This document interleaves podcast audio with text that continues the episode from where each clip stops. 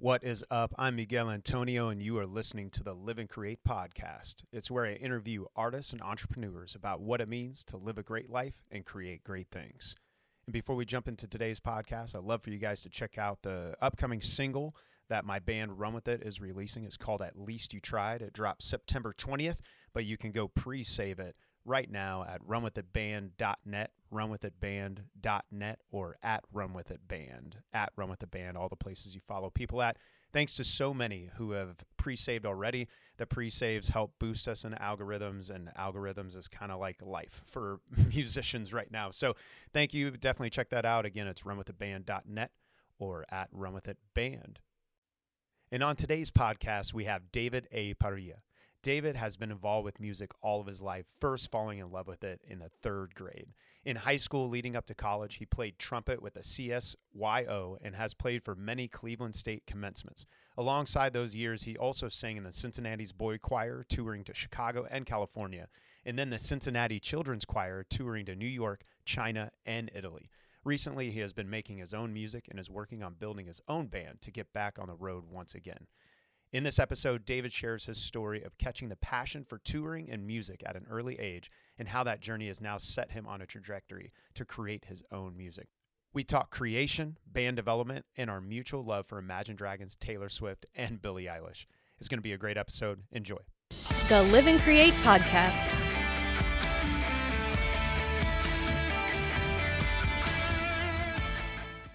Now, is this your studio setup here where you're making all the magic happen? Yeah, this is um, you know, my room here. I mean, I used to have like a little like mini area when I was in Cleveland and it was like a cute little table that I would use for homework, but you know, I used it more to record and stuff cuz I just sat on my bed and did my homework, screw it, you know. Right. Um but yeah, if anything, this would be my recording studio. If anything, at least when no one's making noise around the house, because my dad he plays trombone, so you know all the noise around, like you you could hear it all over. So like even outside the house, walking by, you could still hear his trombone playing, even if he's playing softly. So oh, like, I bet. Uh, yeah, brass is, brass instruments. You cannot hide those things. Like it's just you can mute it and every, I I imagine like if you live in a place like apartment or like New York City where like how do people who have brass instruments even get to practice without their neighbors killing them? I don't know. right, either that or like any instrument real. I mean aside from like maybe piano or maybe electric drum set cuz I hear a, a person's drum set from like five or six houses down, which I don't mind it, but I'm like, right. bro, that is loud. Like what? Same. Oh geez but no, yeah. Um, whenever I, I find the time to actually like have some peace and quiet, that way I don't like have any noises in the background while I'm recording, and then you hear like a little right. trombone while I'm singing. You know what I mean? So, but it's fine. You're like, Dad, seriously, come on, come on, man. Honestly, he practices like 24 seven. I'm like, bro, I love it. Chill. So, is he? A, does he play professionally? Yeah, he um he freelances every once in a while, but usually um he used to play with the Cincinnati Symphony Orchestra and then usually he goes every few weeks or so to West Virginia to play with them and then recently Springfield. And actually I don't remember, I think it's either Springfield or West Virginia that they're playing Return of the Jedi nice. while playing music. Yeah, so I'm actually like I can't go because I got you know other stuff to do, but still pretty exciting. At least I think so. You know. You're like, sorry, Dad, can't go on the road with you. I got I got my own things. My yeah, bad. unfortunately, got to make dough. You know what I mean? Got to make money. So you know that's fine. I'll probably find another day, anyways. I want them to now, play. Dude, anyways, but anyways. You what's that last thing you said? I missed it. I said that uh, um if I'm gonna go see a concert like them playing a Star Wars movie, I would prefer Revenge of the Sith to be honest, because they're made uh. perfection. Love it. oh God, I tell you. you're, you're just sending them notes. You're like, hey, when you can put this together, I'll actually come see you. That's what I'm saying. Honestly, man. Now that, that that love for music, that passion for music, start with your dad. Did he instill that in you when you were younger? Yes, yes. So like it's kind of funny. So like ever since I can remember being literally a baby in the crib, and it's not even an exaggeration. I remember him playing these excerpts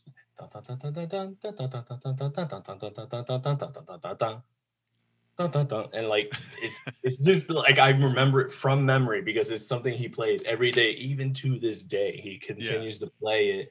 Um and yeah, like he um it was like around was probably around high school area that he started playing trombone, getting interested in music, just like my uncle, his brother, playing the trum trumpet in the Puerto Rico Puerto Rican Symphony uh, Orchestra there. Wait, and in Puerto Rico.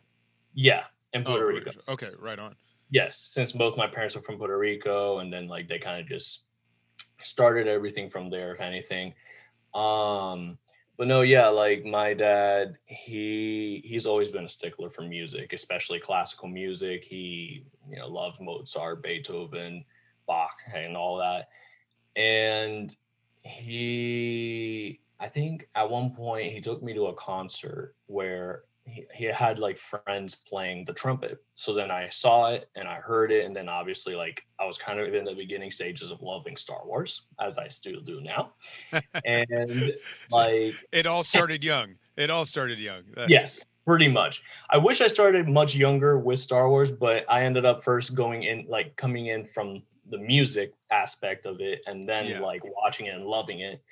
Um, so then I remember, I think I told my dad, like, I want to play trumpet. And then he gives me a little toy trumpet, and I became obsessed with it for some reason. And then, you know, that was around like third, fourth grade ish, around that area. And then, like, I did, you know, some um, you already know us musicians we have like our home concerts where we invite our friends over right. for thanksgiving or something and we got a little concert whether we're good or not we still have the concert yeah that so aunts and uncles are like oh this is the part where we have to listen to a child play play yeah. like through some random yeah listen this is where they got to be the most supportive this is the most important part of the family aspect just gotta say yeah, um yeah. i mean I mean, you know, they always said I was good. I don't like to brag about it anyways, but you know, if you say I'm good, then you know, cool. If I'm bad, then uh, I guess I mean sorry.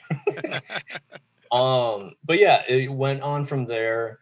Um, I ended up playing in SAWI, which is like a younger orchestra that they had um, at the University of Cincinnati. And like, you know, throughout high school, uh, I think CYSO is the other orchestra that I came to play with. And then at, like we had a concert where we ended up playing with the Cincinnati Symphony, which was just crazy to me. Right. Um, but then in that meantime, I was also in choir as well. And it was funny because the first time that my mom mentioned, oh, hey, you want to go to choir? Uh, she was like, uh, you know, she was all excited about it. And I was like, eh, I don't know, like eh, maybe, I guess. And then, you know, basically forced me in there. And first day I went there, it was Cincinnati Boy Choir back in 2010, I believe. And that's where I met like two of my closest friends right now, uh, Vincent Sampson, great people. And the minute that I saw Sampson and Vince, I talked to Vince first and then I met Sampson. The first thing I said was, So, did your mom force you to come here? He's like, eh, kind of 50 50. And, and it was the funniest thing to me. I don't know why, but you know, I was like, eh, okay. So then that's when we became best friends after that. and, um, so, parents out there listening, force your kids to do music. Yes. It, it, it works out. Is that, yeah. is yeah. that the lesson? Even, even, even if it doesn't work the direction you want, it, at least you'll get them in music. Just saying. Right. Um, but no, like, and then like, obviously, um, really to answer the question, my dad is the beginning of all that, if anything. Um, and then you know, throughout the years, I uh, I performed uh, with the Cincinnati Boy Choir in different areas, which that's what kind of made me actually want to like become a singer and actually want to tour around because I love I love exploring new areas. Like yeah. I can't just sit in one area for so long and not do anything. You know, I have to actually explore. You know, for my mind to not go insane type deal. Yeah, I feel um, you on that. That's why I just got my newest tattoo is a compass on my hand, and it's it, that everyone's been asking recently, like where where does that come from? And it's like It's like, dude, I love it. Like I, awesome. I just love traveling. We like I'd get done touring with the band. We'd come home and then we'd pile the kids in the van and then we go on like we did like a family tour where we went all over the Southwest, you know, and all that. I just love seeing new places, meeting new people, awesome. and eating new food, all the good stuff. So I feel you on that, man. Oh man, yeah, literally like um going on tour with the Cincinnati Boy Choir to uh Chicago. That was my first tour. I don't remember where we performed. It was like a small church, you know, but it was like so cool to explore and then like seeing the Sears Tower and everything was just awesome. And then uh in 2012 or 14 no 12 2012-ish area we went to california and like explored hollywood and performed around that area and it was so cool so much fun um and then it's funny because i had a little story that i was really wanting to tell because i tell some people this and maybe they find it funny maybe they don't but i found it funny um well, now we get to sit back and, and we'll let you know. I'll let you know, and then the fans can let you know of the podcast if it's funny. So here oh, we go. bet, bet, so, but so the funny thing is, is that I don't know if you ever heard of the World Choir Games before. You ever heard of that? no, I didn't know. Is that like ESPN four? They have the world, Yeah, basically world for-? Pretty much, honestly. I mean, they had they had choirs from all around the world come in, eh, like Czechoslovakia, Russia, Germany, uh, China, Japan, like Wow. literally all these choirs. And we had the fortune of having them come to Cincinnati, of all places. And, you know, it was so much fun. Uh, we were competing all around the city, and, you know, eventually they would like have like a rating system how we did uh, how we did with the music that we you know performed and such. And when the time came we went to the what was it called? It was used called the us bank arena. Now it's called the heritage bank arena like where like all the bands would perform where all the hockey teams perform etc yeah. um we all gathered there and they were about to give out the medals. They're announcing who won who did this who did that. So the boy choir we i'm not even just lying or i'm not lying like i'm not exaggerating. Like when we were all there that was like the peak of boy choir. I still respect them now but it was good when we were there which i know that sounds so You're like, I know it sounds like I'm a huge fan of myself on this, but hey, if if it's good, it's good. Yeah, yeah, and it's not even just like it's not even for me really. It's like my friend Samson, like he's a great singer. So is Vince. He has a great baritone voice. Like it, and then like all these other people that I knew, they just had really good voices compared to like the kind of like uh musical roughness that they have. It's like uh immaturity right now. Like it, I still respect them. They're still great to listen to. I just think that prime time was like us. You know what I mean?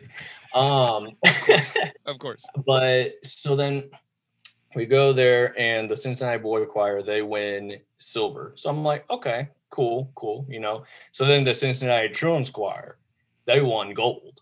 And I was Ah. like, bro, nah, man, that's cap. Nah, nah, nah, nah. I will never, ever, ever join them because I like I stick with boy choir forever. I grew too old a few like a year or two later and ended up joining the Cincinnati Children's Choir. Nice. Right after saying, nah, screw that. Never, I'm not never that. again. I got dragged into it. But it was a very cool experience with the Cincinnati Children's Choir because that is where I kind of went on my like bigger areas, bigger tours, if anything. So like my first one that I'm still super appreciative of is going to New York to perform at Carnegie Hall. That was just a Awesome. historical moment for me. Um and then just being in the city. New York is Oh, one of yeah. my favorite. I have family out in Brooklyn, and well, well, yeah, we're we're Puerto Rican, so you, everyone who's Puerto Rican has family in Brooklyn. I think. I it's surprising as it is. I thought I only had family in Puerto Rico and maybe like Spain, but I do have someone in New York now that you mention it, which is Right. funny. His name's like Jason or something. I'm like, oh, cool, okay. Uh, uh, but you yeah, that city is amazing, and I we. love I was actually just talking to our our drummer about it. Uh, we were talking about as we're planning to tour again, and uh, we were talking about our strategies, staying healthy on the road, and and I was like, but of course, as you know, all bets are off on health when we go to New York City. And he's like, Yeah. oh yeah, yeah, definitely, sure. because we're just gonna eat whatever's there because it's so good, all of it. Everywhere Oh, you go, so and my grandma cooks amazing empanadas. Whenever, like, it'll be like we'll roll in. One time we rolled in at two in the morning, and we're like loading all our gear, you know, like up into the apartment. And she comes rolling out with like arroz con pollo and the empanadas and every. And she's just like, and my cousin uh, George, he's there. He's just laughing. He's like, I was like, dude, it's like two in the morning. He's like, dude, she was ready for this. She- No, that stuff's that- so good. But dude, that's cool. So how old were you when you when you got to go perform in New York New York City and do the Carnegie Hall thing? Let me see. If anything, I was like maybe 14, 15, maybe 16, if anything. Like I was all this was still like me in high school. So like What a cool paradigm shift for at such a young age. Because I Oh, think yeah. there's a lot of Oh. people who don't get those opportunities and for you to like get a taste of like oh being in the bus being you know like being in this big city and and performing at a baller venue you know like that's that's pretty Mhm. cool i like it yeah and honestly like i it's like i feel like i brag when i'm talking about it but i'm not really trying to i'm just trying to like tell people my experience i mean like whenever i tell people like hey i toured china as well. I sang on the great wall. They're like oh my god you show off. What? and then i'm like that's awesome. Right. And then so on top singing of that has with- taken you many many places. The wall of Oh, china? oh like that's yeah. Legit.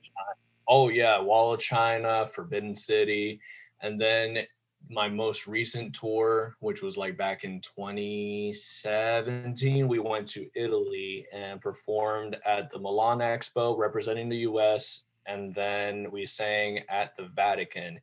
Unfortunately, the Pope was not there. He was in America during that time. what a but- slacker he should have known you guys were there he should have made the time i mean come on But his second in command was there. It's okay. you Oh, know, okay, I, he'll okay. pass on the message.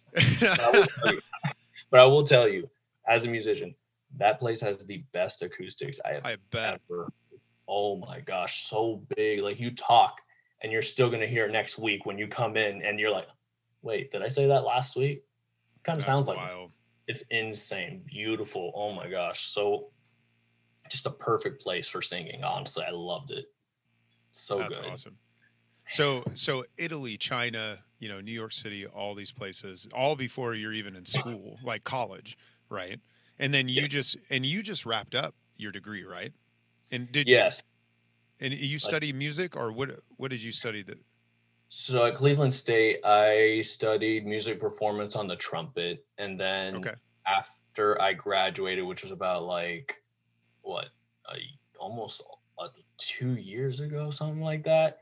Crazy how time flies. Um, I at one point just kind of decided to wrap it up a little bit with trumpet and put it aside. I still have it, but I haven't played in months because I just kind of wanted to focus more on like singing and stuff like Right. that and creating my own music. Like I the way I see it, like I loved playing trumpet, don't get me wrong, but I've come to a realization that I I know it sounds weird, but it's like I want to make my music and be the boss of like how the music goes rather than playing someone else's music that right? you know I'm forced to play it this way, this way instead of me making my music and playing it the way I would want to play it. You know what I mean? Well, and I imagine too, like all these great opportunities you had through choir, but it is that thing. Here's the notes on the page, and you sing them in a particular way, according to the choir director's, you know, whims at that Mhm. point, uh, to finally want to step out into your own freedom, your own expression. Um, Yeah. And I know, like, so we, for the listener, uh, David and I, we got connected. I think was it through Twitter or something when when Run With It was out touring. Something like that. Like you, I think you guys followed me, and then I checked out your music. You guys hit me up saying that you also love the Imagine Dragons passion. That's right. That's like, right. It was the yeah. the the mutual love for Imagine Dragons, which some people judge me for it, and I don't even care. I love Miley Cyrus, I love Taylor Swift, and Imagine Dragons. I get judged for all those, but I don't care. They're all great. They're all great. I respect it. yeah, I I never understood what people's gripe about Imagine Dragons were. Like they got me to. They're the ones like aside from my dad influencing me into music. they were the ones that influenced me into actually wanting to make my own music you know Yeah. Like they helped me throughout high school like they have always positive messages like why why why shame them why shame Right. people who like them you know what i mean And their shows look amazing. I've yet to see them live. Did you see them live? Is that yeah okay? Oh, I, I felt like we talked about that, but I cannot remember in that. yeah it was back in what was it 2017 evolve tour and now i'm actually going to see them this august uh for their new album tour so i'm very excited That's awesome. Yeah, their Yeah. shows look amazing. A, a lot, kind of where we're going as a band. It's like I look at those huge stage shows like Coldplay, like uh, Oh, yeah. Imagine Dragons. Like that's what we're trying to design. Even the things we start, we can do now. Uh, We're Mhm. trying to do them so that we're prepared, ideally, th- to to hit those kind of echelons, which would be amazing. But we figure we got to start doing what we can now. But in fact, last night in rehearsal, I I was talking about our next show. We have a big show coming up July 4th. And uh, I said, I said, what I really want is a platform to come up in between the entire crowd. And then we just are on the platform and we're playing. And Daniel's like, bro, we don't have, we don't have a, arena budget yet. And I was like, but we should, we should. it's like, why are you raining on my dreams? But he was right. We don't have arena budget. But yeah, so we connected on that, and then um, I know you had continued to follow. We stayed connected once the band ended for a while, and then that's where I remember you kind of reaching out. I think about the band you were putting together at that time, and then Yeah. having some phone calls about like your passion for writing, putting a band together, and then you're dealing with like the realities of putting a band together. Which, uh, and for the listener, I think it's really cool. We we had another guest uh, a few episodes back where it's, he's in a similar place where he's he's just getting started with it, and I was like, dude, Yeah. it's gonna be so cool to see in like a decade where this goes. You know, because Yeah. kind of like you, it's you guys definitely have a different story. But you both started in music young, put a lot of work in, saw a lot of really cool things happen while you were young, and then now stepping out on your own. I don't know. Mhm. It, it it's going to be fun to see how this comes to fruition. oh Um, for sure But as you, so let's let's talk about as you're writing and and putting all this together, and you had this dream of like starting a band. Um, what's that been like for you since the last time we talked on like wrangling people together, getting the same vision? You know, some of those things we were talking about. if anything the biggest part right now that i'm trying to have like i'm having trouble with is just finding a place for me to meet with the people and right now i only have one who's a friend of mine he plays the drums and i've seen him play like he's actually really good he plays for his Nice. church and such um but he lives like 30 40 minutes away which you know with the gas prices the way they are now it's kind of a little bit of a struggle Oof, it's, it's quite the burden. um, but no, I mean like the the hardest part, and it took me so long to realize it, and I'm living it still, is that even in college, I've been trying to look for people to join in, and like the biggest thing, honestly, is commitment. Like Mm, I like I I was totally like busy during my college years at Cleveland State, but at the same time, like I was willing to make time for it. And there were moments that like th- this was like a pivotal moment for me where we got together one time because I, you know, at the moment I found people. I had like one of my good friends, Rob. He played guitar. Like he didn't read music, but he was amazing at improvising, just crazy good. Um, and then I had like this one dude named Dominic, and uh, who was the other one? Eh, I don't remember. They're not a part of the band anymore, anyway. So you know, You're like, once I kicked him out, I didn't need to remember his name. yeah, pretty much, honestly. I mean, I didn't. It's not even like I don't know. Like the problem was is that they had commitment issues. Like the drummer, he was like willing to do it. He was busy, but like he was willing to try. And then the other one, the bass guitarist, he was kind of like he ran late. Like he came late one time without even warning me, and I'm like, Uh, at least start with like a text of like, "Hey, running behind," and exactly Yeah. you know he's like he's busy but then like he was somewhere else so i'm like okay so you just have no dedication but regardless that night the first night that you know everyone made it on time and we all like i was able to like uh not rent rent, rent without paying um since i was at the university i was able to like cop myself a room Nice. Those And- benefits at like being at like a university do help. I remember back, I, w- I studied at K State, did music, and um, having access to those kind of things were helpful. We're like now I pay for rental space because my guys, Right. I live during the pandemic. I moved way out of the city. We're like, you know, it's basically like a rural. I have a hard time saying that word community, but I mean it's like light years away from everybody else. So I can't expect them to come to my house. So I'm like, I Yeah. to rent a space. Luckily, I found a cool spot, but yeah, that that's cool that you had that, and you probably had Oh, a pretty yeah. killer room, I imagine. It was a nice room. It was actually the jazz room, and usually throughout the day, like where people actually had like their bands, you would hear them performing in there and practicing and everything. It was super cool. And like the reason I say that this was so pivotal for me in my whole like music making career that I really want to do is that we were in there and like we weren't like messing around, but like I I wanted to do a cover and it wasn't a great version of the cover because you know it was star starting out. It was literally Believer by Imagine Dragons just to see how it would turn out. And like being in that room, we were there for at least five hours and I didn't even notice because we were I thought like, we were all having so much fun and it's like like it, so much time passed and I didn't even realize it until I was like, well, it's about four in the morning. Uh, so what are you guys up to? you know, but that, That's, that's, when you I know you're that. in the right spot, man. When Yeah. that's like I get in the studio and I hours will go by and I realize I haven't eaten anything, and Mhm. it's like when I really dive in, my where I get lost like that's in writing, and so even in the studio with writing with the band now, it's like. It's like, oh shit! Like you said, like oh three three hours just came, went by. See, my thing too is that I really, really like once hey, I I'm have- still heads up. I'm still here. My battery died. Um, Oh, good. My kid, my kids are taking up photography, so I let them use my DSLRs. Um, but I forgot to tell them to put the batteries on the charger. So I just wanted to let you know, I am still here. For the listener, my my video cut out. I'm charging a battery, so before the end of the podcast, my visual will be back. but, for sure, but for sure. Anyways, back to what you were saying though.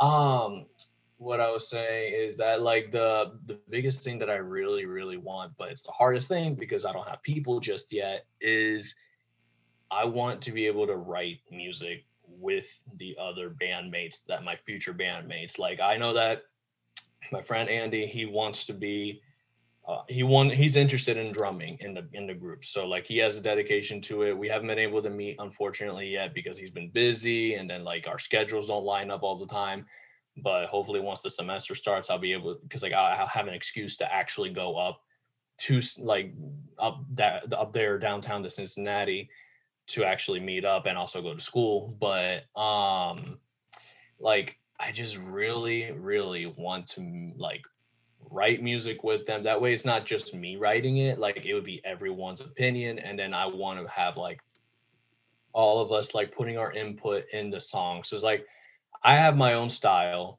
and i can only do so much of my own style but if someone else puts in their touch on the song then i could work my way into like you know adding something else to make it just sound unique if anything Right. and that's my hardest part in all this right now trying to figure out how i can like where i can meet them when i can and then like who else is going to be interested like the biggest part that i'm looking for is a bassist and a guitarist and that's like kind of a strong pivotal thing for me right now like one of my main priorities type deal you know Yeah, and bass players are so hard to find.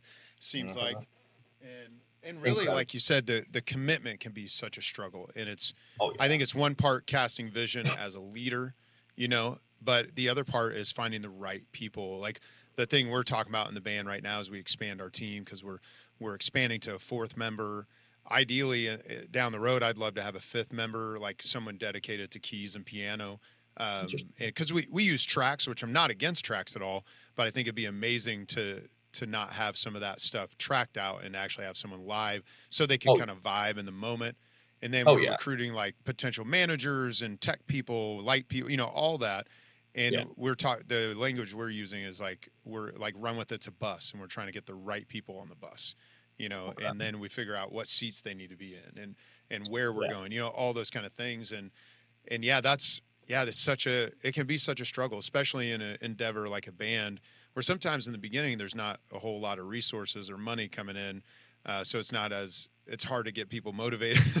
Yeah, you know. Um, but that's where does the the passion for you for collaboration uh, come from? Um, well, uh, I've always wanted to collab with people ever since I wanted to make my own music. But then, like, my first collab ever that I ended up actually doing was with my friend Domingo Kite. That's his uh, musical name. And it was one of his songs. Um, funny. It's called Mission Failed. Uh, we'll get him next time.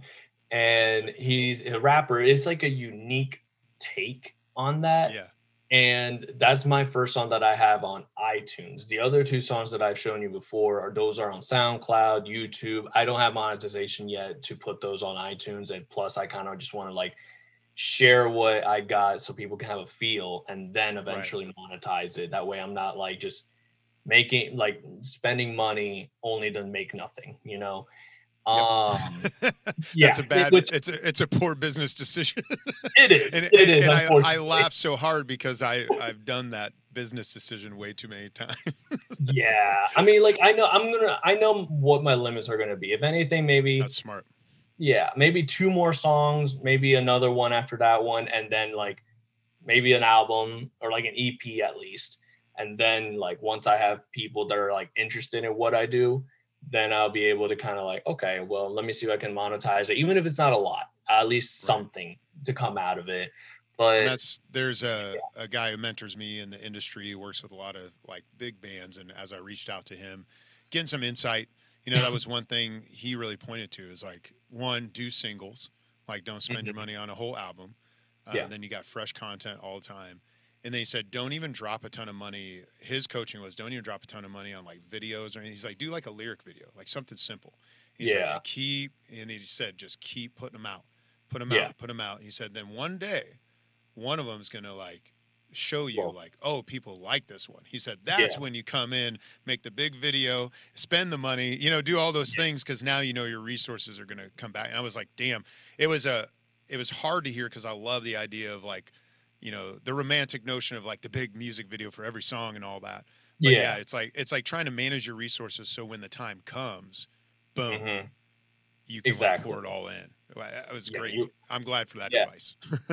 Yeah, for sure. Like you always want to play it smart when it comes to that. Like something that someone said, I think on Twitter at some point, and I kind of like adopted it. Like it is kind of sucky where you know us musicians work so many months, so even years to work on one song, only to have a few views. You know, and I want to like work myself up to where people know my stuff, people like my stuff. So then are you willing to maybe support me and buy my stuff? You know what I mean? Right. Basically baby steps arriving up there, if anything. Um, but yeah, that's where I'm at right now. And like I want to collab more. I, I'm down. Honestly, I've even said, like, listen, you don't even have to pay me. I just really want to collab because I think that'd be so much fun. Like Right. I had my friend collab, like he I collabed with him. I uh appear like at the end of his song with like a really cool like choral slash like echoey type of style. I'll send it to you Yeah. whenever I get the chance here. nice. Um and that was just so much fun. Like I he said, okay, these are this is the melody. I want you to sing it like this. This is literally just a little chorus line, if anything, and just do what you want to do with it. And I'm like, okay. So I love melody or I love harmonization. So like Okay. having one line here, one up here, one down there, and just mixing it all together into like just some crazy choir type of thing, which I guess that's where the choir aspect comes in and just takes over, if anything. And I, I love doing that. It's so much fun. And I'm, I'm down to do it again for him, for you, for anyone, anyone that needs an extra voice or just wants an extra different voice. Like Right. I just That's love awesome. it. Are you? Uh, do you listen to Billie Eilish at all? Like- now that you mentioned that, yes. And I actually saw her back in Oh man, you've seen some good shows. Oh yeah, like oh my gosh. I even have a poster. I have like this right here. Um literally like I don't use this Nice. obviously. So, like so you're bit. obsessed. yeah, you could say that. You could say that. I almost even met her like outside the arena too, but that's a whole long story for another day. But so good. So, that like, would be when we do a, a Billie Eilish fan podcast. That's what we'll do. oh, but her, you know, when you say the choral stuff and the harmonies, like when I think of amazing usage of harmonies in pop music, I think of Billie Eilish. And Oh uh, yeah. our producer, he, there was some kind of thing that that gave him all the tracks. He was able to see all the tracks to like one of her recordings. Yeah. And I, I forget. It's like some promo thing for some you Garage know, plug-in or something, you know. And he was like, check this out. And so he opens it up and we're looking at like 16, 18, 20, like layer upon layer of different harmonies, counter, like Yeah. melodies, all working together. And oh man, I was just so fascinated. That that was what we did to prepare ourselves as we went in to stack vocals uh, for our Yeah. upcoming tracks. And yeah, that especially now in pop music, I think Billie Eilish really like opened it up. Or some of her songs are almost all just vocal, and that's it. yeah. You know, And it's beautiful. fantastic. Hmm I actually got a question for you. So you talk about new music that you're coming out with, which, you know, I Need a Light was just great. Like I, Oh, I was you. like, yeah, I was like, this is interesting. It's like, I don't know how to explain it. It's like something that I would make mixed in with a bit of Imagine Dragon style, if anything, because that drum Yeah. definitely sounds like Believer, like heavy, strong, like ooh. Um, yeah, the and- drum and the little like sneak in of dubstep in the middle of a chorus, Yeah. that kind of stuff. yeah yeah exactly like believer radioactive type deal and i loved it that was awesome and i wonder are you take are you trying to take another like a new direction with your music is it going to be that same style or is it going to be kind of like what imagine dragons are doing right now with their whole new like whole new style with rick rubin changing up like the sound and everything compared to like their older stuff Yeah, so right now we're at it's almost like a a, uh, a Y in the road. So I, I feel like we've moved. The sound has moved beyond where we were, uh, and just from a songwriting perspective, I think there's much improvement. um, like I, I'm proud of how to start a fire. I love what it is, um, Yeah. but but definitely uh, like feeling improvement there. Um, it's it's hard to explain. There's more like there's more groove in the songs. Like there's where uh, a lot of these songs are more just more rock. And so there's Okay. some heavier parts of one of the songs we have called "At Least You Tried." And live, we're taking it really like the ending. We're making it like super rock, like we just rock out and jump all over the place. But Okay. the the recordings themselves are there's a lot more like just beat and groove to it. And in fact, uh, one of the tracks uh, we have a rapper. His name's the Royal Chief, a brilliant rapper, and he's done live of this song with us twice now on the stage, um, where he's featuring in it, and he's going to be on the actual official release track.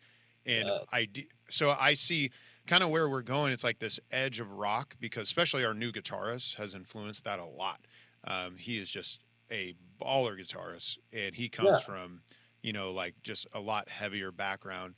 But he also he's he's also a producer, and he loves like uh, hip hop, like R and B, like pop, that kind of stuff. So it's like I see more groove in what we do, like seeing people like actually moving and like bouncing with us. I see more collaborations with other rappers because that's just the thing I'm passionate about. Like when I'm not listening to like like music I'm studying, I'm often listening to rappers, and that's Yeah. just what I'm naturally drawn to. But I can't rap, so we got to bring in rappers because no one wants me rapping. I tried once in my college band, and it was terrible. I thought it was cool, but then now I listen to it and it was absolutely terrible. Um, but yeah, so that that's going to be that's where it's going in that regard. And like for us, like the the goal is still, or like the the why that drives us is to be an internationally touring band.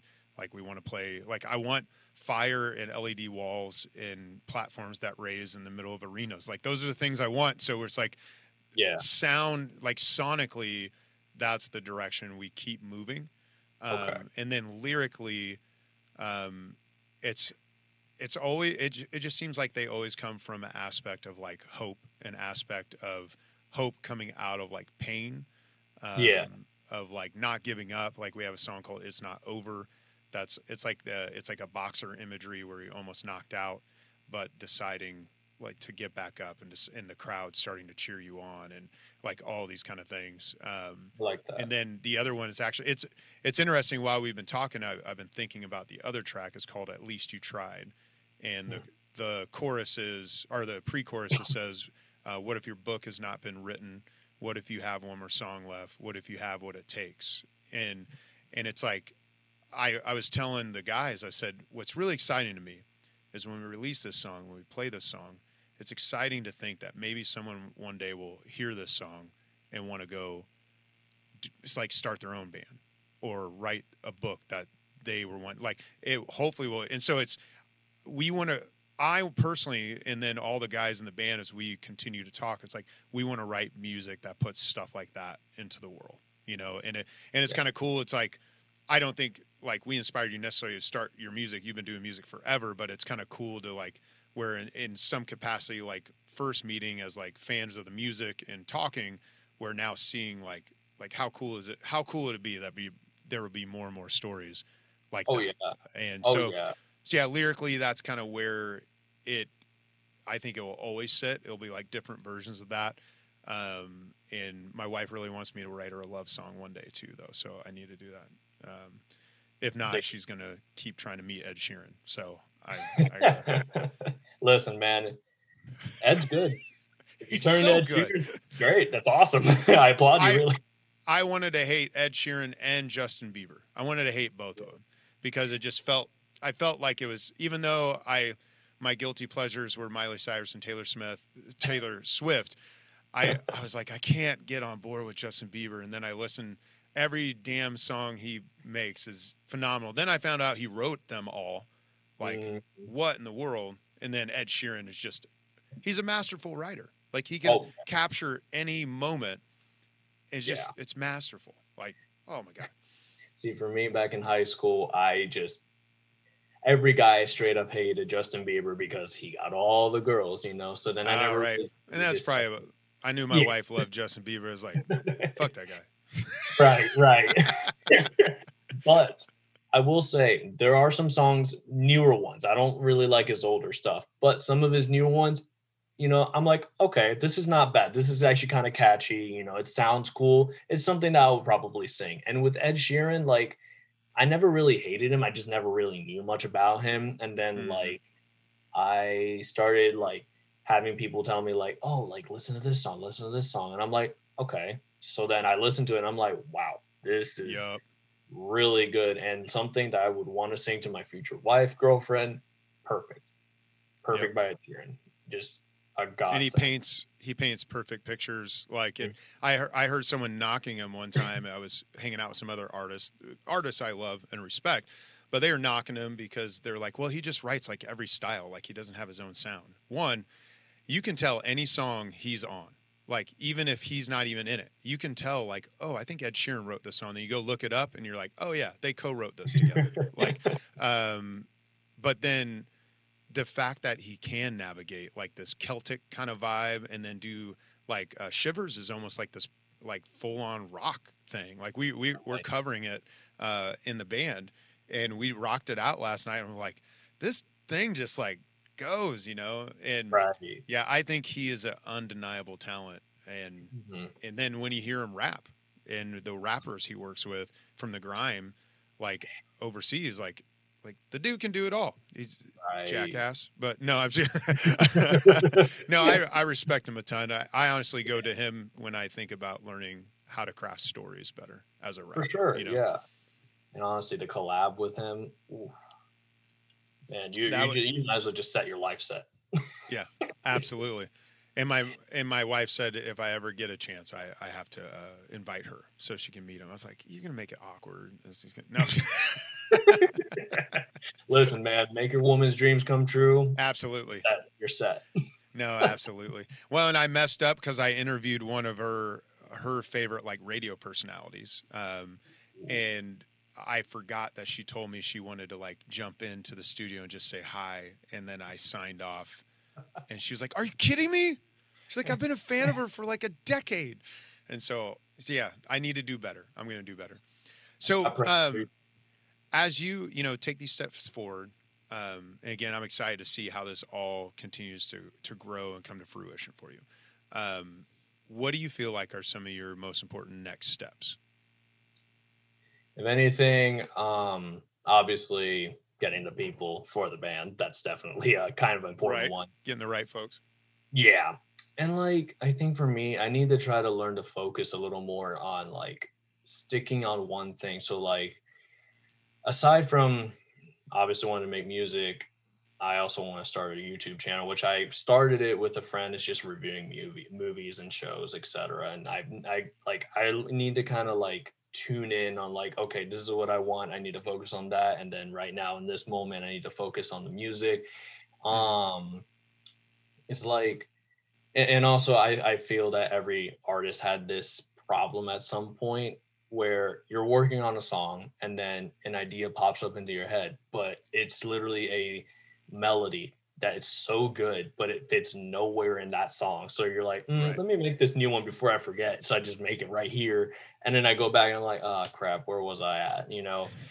Like it's it's that's my hardest thing. That's the that's one of the things i want to try to like get down pat where like um where i can just focus on a song or a project that i'm doing and just Mhm. stick with that till the end and then go on to the next project and start working on that one rather than Right. jumping around from you know song to song project to project type of deal Yeah. um and then just there's all like i know a lot of artists has this problem too where there are days where you are not as motivated because you're like i don't know what else to really do right now so i'm just gonna like wait till tomorrow till i come with, a- with come up with something where there's like other days where like you're like okay so i know what i want to do with the song now. You go in you get it done no problem.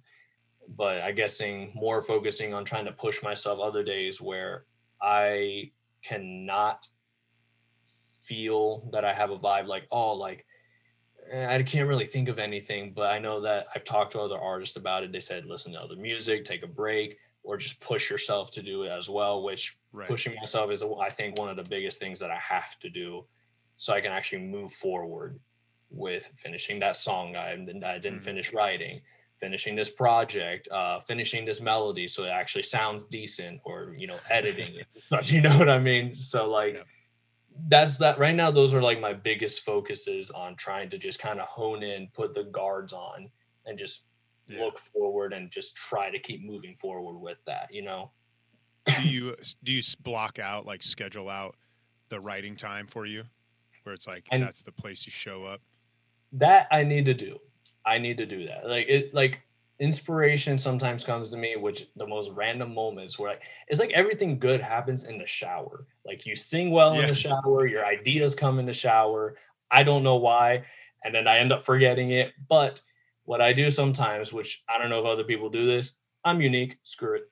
I um I have it like my shower's right here and then I have like the towel rack here. So then I have my phone right there. So then if I if something in comes to my mind, yeah, it comes to my mind nice and on voice memo, and I'm like, "Ah," or something like that, you know, just whatever came to mind. And then I, you know, have it there, save for later. Even you can hear the shower coming down, but you know, at least you can hear my voice and the idea that I want to put down, you know. Um, but I don't know. And then like for writing, sometimes it, it just depends on the situation. Like a few days ago, I had something kind of like kind of crappy go on with a girl, and like later that night, I was like, you know what?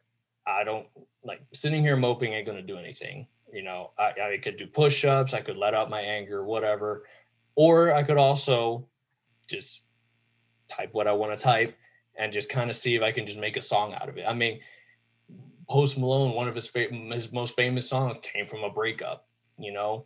So if I can pull some, you know, pull some money out of that pain, yeah it should go somewhere productive, and maybe maybe it'll get me somewhere. You know what I mean?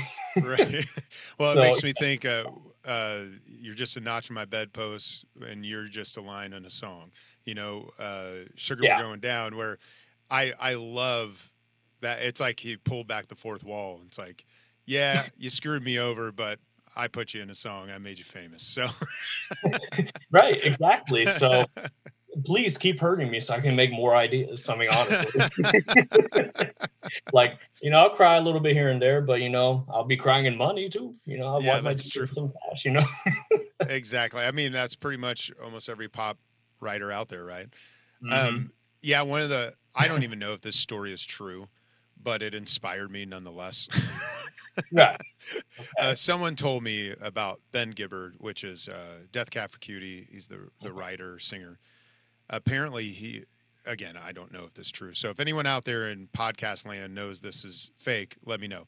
But he had told me that he had heard that he actually rents office space to write in. Well, he's got the resources for that, right? And he Right. actually packs his lunch and he goes in at like eight, like you would a normal job, and sits at like a desk and writes until noon, opens up his lunch, eats it, and then writes till like it's four or five, and he goes home. and apparently, the only time he broke from that like method was when uh, "I Will Follow You Into the Dark." You know that song? Uh, I will follow you into the dark.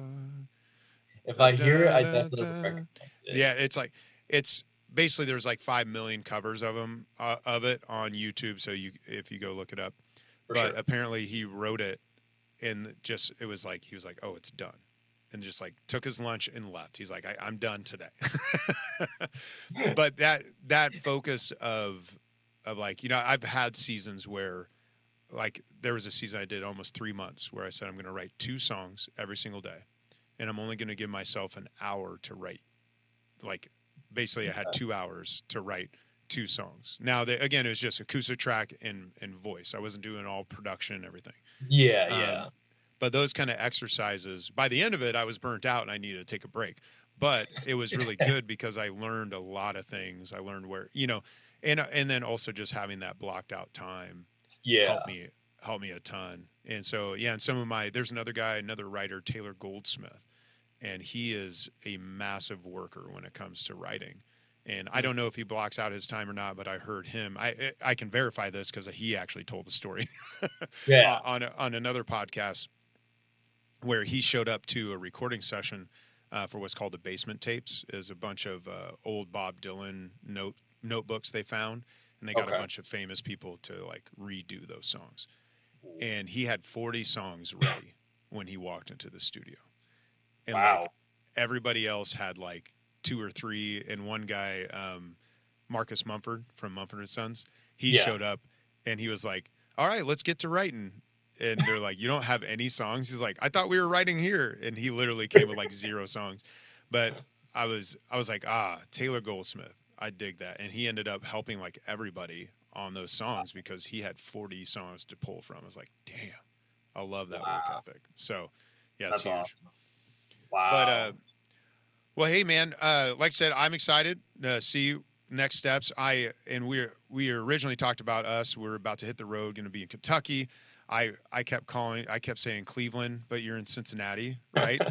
Yes, And um, and my oldest is going to school in Toledo, uh, so we're going to have connections in Ohio some more too. okay. But I'm sorry it didn't work out. I I was really hoping we could put some stuff together, but I think For right now in the band we're like piecing all the foundations together, and I overestimated how quickly we could do that. Um, Yeah. But so we're gonna pop into Kentucky and then pop back. But I'm excited to see you on the road. I'm excited to see where this goes for you with the writing and what it looks like to finally put the right people in the band. you know, next steps on that. But for I'll I'll go to the last two questions of the podcast. So uh, first, the last two. Right now in your life, how would you define living a great life? Living a great life. That's a that's a that's a that's a that's definitely a heavy one but living a great life i know that people like to talk about like oh like when you're successful when you're rich when you're famous etc but i honestly believe that like even if you're working your nine to five job and you're with your family supporting your kids if you're happy doing that all the props to you. For me i'm happy where i'm at but i definitely know that i can do better. And for me it would be able to like I, I you know me and my family we're not rich or anything but we're you know we're well off. We're you know fortunate. And i want to be more than fortunate with my family like where god forbid if they have surgery or something that happens in the future that i could pay for them instead of them having to pull funds and everything like that um like i want to be able to help others as well like help my friends out or just help people that just need help in general. That's what i see as like a great life for me where like almost like a philanthropist of sorts but like mainly my goal with my music really is i want to what you it was interesting because i was going to say that my goals are kind of the same as yours where like i want to inspire other people just the way that you inspire me that imagine dragons inspire me my dad inspired me like i want them to be able to be the best person that they can be by listening to my music like listening to my messages, my advice that I have to give to them. And that's what I would see as a great life like seeing how my music, how my product, my hard work influences and helps other people to become the person that they're meant to be. That's what I see as a great life for me. That's awesome. I love that. Mm-hmm. What a key thing to understand too is like helping others become who they want to be instead of trying to mold people. I love that.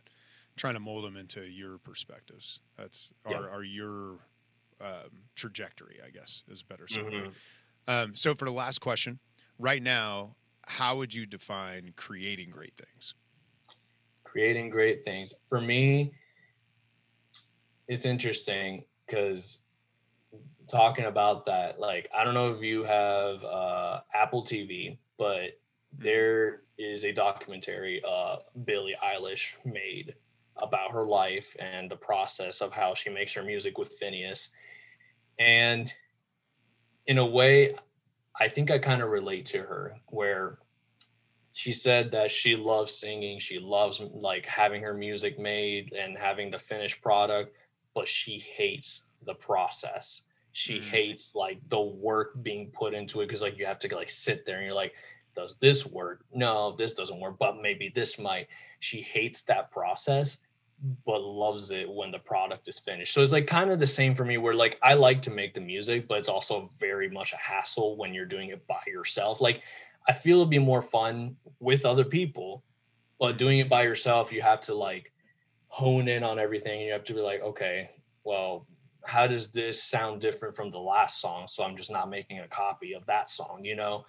Right. Um, like honestly, um, that, that that's just the way I kind of see it. Where you work very hard, you know that it's a rigorous process, but damn it, when you finish that song, it feels so good that you could finally release that product into the world. Like I my first YouTube video on that channel that I mentioned earlier, I it took me two three hours to edit that video. Like I added uh, clips on top of it, you know, Obi Wan here and there fighting, blah blah blah, but without the audio, maybe put like a meme or two here and there. It was so rigorous, but towards the end, like watching it, I was like, this is cool. Like I've always wanted to just make a video like that, and now here you go. Like even though I won't get like a crazy amount of views because I just started, it's still something like I'm proud of, you know, like my right. first video that I finished editing. And it's the same thing with music where like again, it's hard work, it takes so much time and so much brain power to do it. But once you finish it and you release it, there's people who like it. And it's just like, mm-hmm. wow, people actually like this stuff. It's not just me like, oh, I hope they'll like it. Like some people, like some of them, some people like replayed my song like 40 times. That's awesome. And I was like, yeah and i was like wow that's really cool that people are actually willing to listen to what i created you know even if it's not a lot but you're still interested in wanting to check it out so i'd say that that's like the product like the the main little bits and pieces of like creating something great even if it's not like maybe your best selling song or maybe your best uh, best selling record but you made it people are still going to listen to it people are still going to like it some might hate it but it's fine. You know, you learn from that anyways. And you're just proud of what you've released. And that's just the way I see it, you know? Awesome, man. Well, let everyone know how they can connect with you for maybe potential collaborations, uh, for and just to follow this trajectory as you piece a band together, start writing your songs and crafting them and getting them out. Yeah, I'm always open to finding new people. I mean, obviously it'd be easier if they lived in the Cincy area, but Right. You know, uh, but yeah, I'm always down for collaboration if anyone's interested. Um, I have my Instagram, uh, Convex Metal 103. Uh, you should follow um, Run with It, uh, their band. They follow me, so you, if you wanted to look there, you know, that's where to look.